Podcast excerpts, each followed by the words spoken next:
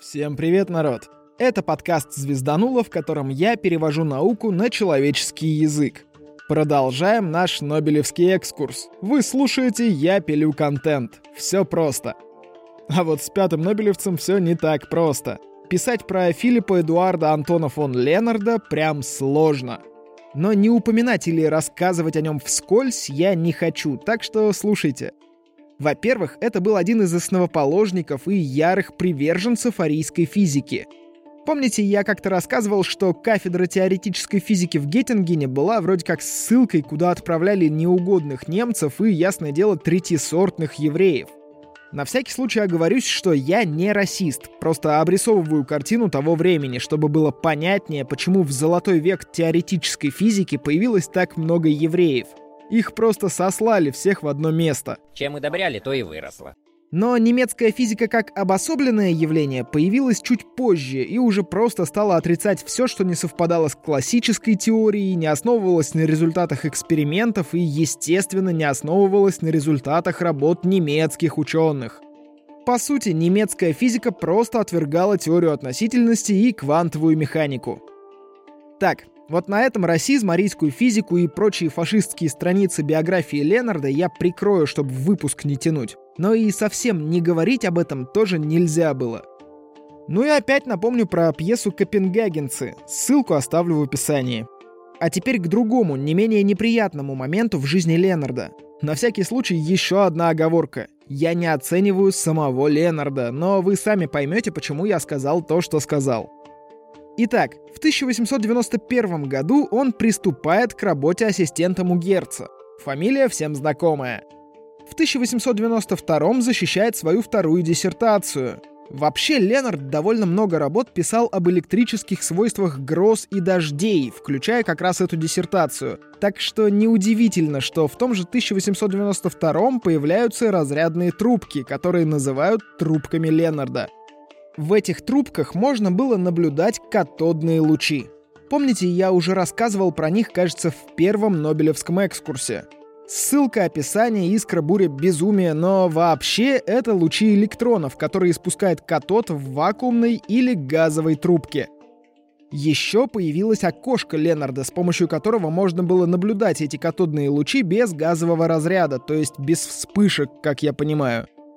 Исследования привели к пониманию природы этих лучей, к пониманию того, что существуют вообще электроны, что они могут быть представлены как еще неизвестные частицы атомов и к пониманию каких-то характеристик этих новых частиц.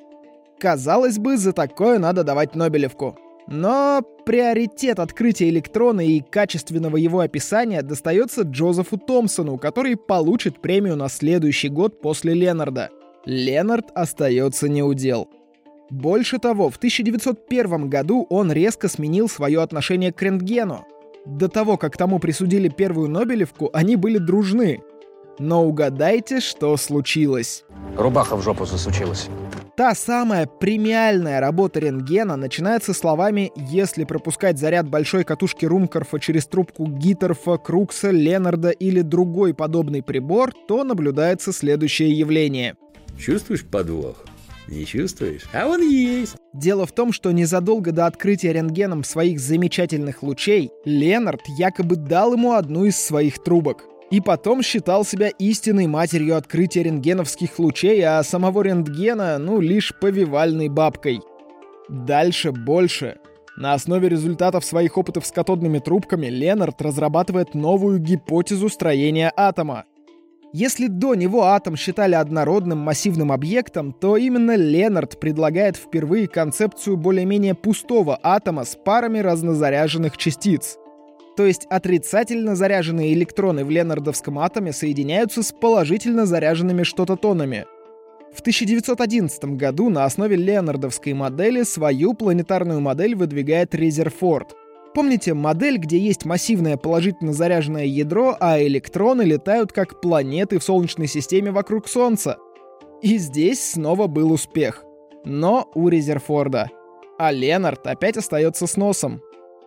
Хотя потом пришел Бор со своей моделью, и Резерфорд уже не был настолько крут, но все равно начинал разрушать идею однородного атома. Именно Ленард. А в 1898 году он начинает изучать недавно открытый фотоэффект.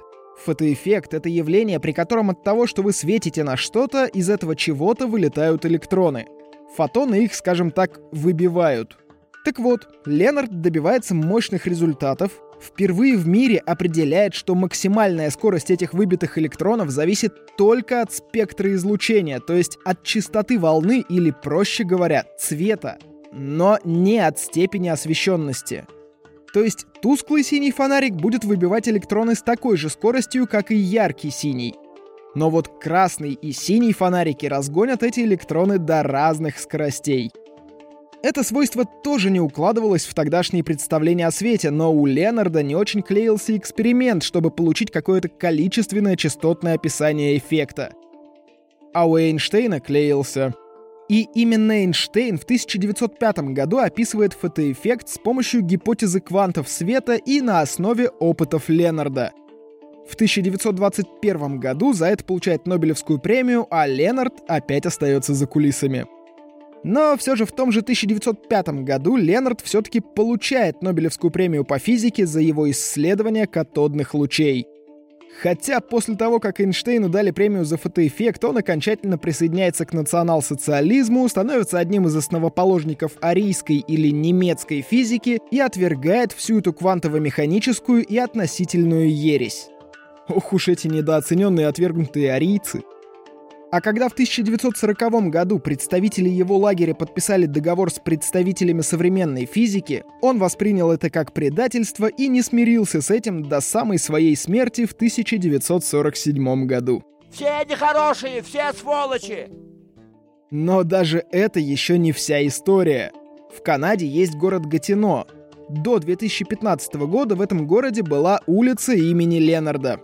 В 15-м Центр по еврейским делам потребовал от города переименовать улицу, потому что ну нацист же, как оно так оно. Переименовали. В улицу Альберта Эйнштейна.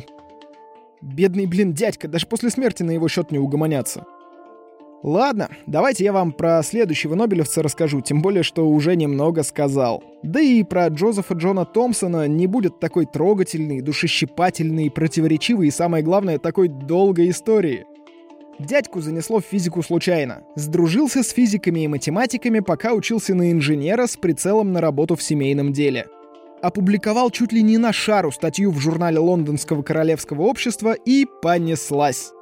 В какой-то момент попадает к лорду Релею, работает с ним, а после выхода Релея на пенсию занимает почетный пост кавендишского профессора, несмотря на то, что ему всего 27 лет.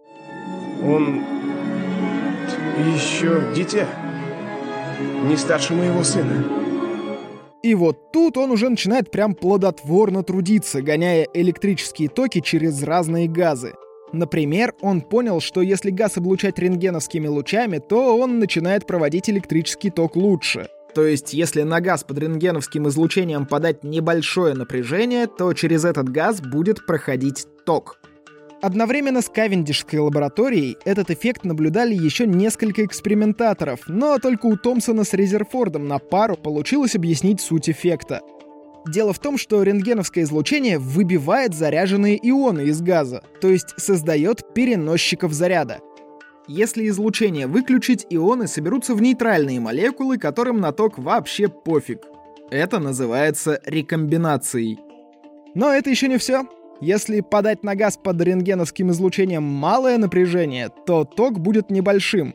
Ионы двигаются медленно, им мешает среда, они преодолевают сопротивление, опять собираются в молекулы и выбывают из гонки.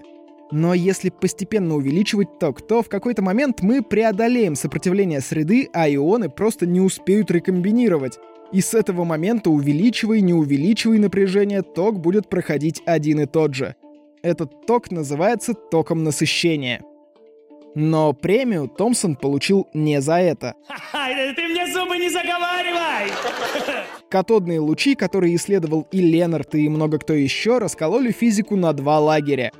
Были сторонники эфира, которые считали такие лучи волнами в этом самом эфире, и те, кто считал, что катодные лучи состоят из отдельных отрицательно заряженных частиц. Вокруг эфир, пронизанный энергиями. Вы не правы, всего доброго. А еще в магнитном поле эти катодные лучи начинали отклоняться. И если раньше физики были уверены, что атом неделимая и массивная штука, то с этим отклонением наука справиться не смогла. Помните, я рассказывал про тормозное излучение, когда траектория электрона в магнитном поле начинает искривляться. Мотоцикл с коляской, резкий поворот, и вот электрон отдельно, а коляска с фотоном поехала дальше. Если бы катодные лучи состояли из атомов, то отклонение было бы сильно меньше. Давайте заменим магнитное поле, которое захватывает частицы на ковбоя с лассо. Что сильнее отклонится, когда ковбой накинет свое лосо? Бегущая собака, бегущая корова или, скажем, поезд? Собака в этом сравнении электрон, корова атом, а поезд молекула какая-нибудь тяжелая, ну или поезд. Посмотрите на небо, посмотрите. Это птица. Это самолет. Это вертолет. В предыдущем представлении отклоняться должна была корова. Мы же, по идее, не знаем чего-то меньше атома еще, да? А по результатам мы увидели какую-то чуть ли не безмассовую собаку, которая отклонялась слишком сильно. Тут-то и случилось понимание, что существуют электроны, что их масса нонкаитально меньше массы атомного ядра и вообще. Собственно, Нобелевскую премию 1906 года по физике вручили Джозефу Джону Томпсону в знак признания его теоретических и экспериментальных исследований, посвященных проводимости электричества газами. То есть за совокупность работ, но мы все понимаем, что открытие электрона здесь играет, скорее всего, ключевую роль. Такие вот дела. Давайте к закадру. Спасибо всем, кто поддерживает подкаст, слушает, комментирует, донатит, куда дотягивается, репостит и так далее. Напоминаю про гуглоформу и про отзывы в Apple подкастах. Это правда очень ценно, народ. Прошу я, напиши весточку мне, хоть строчечку ты напиши. Ясный мой свет, ты напиши мне. С вами был Роман Юдаев. Услышимся в следующем выпуске.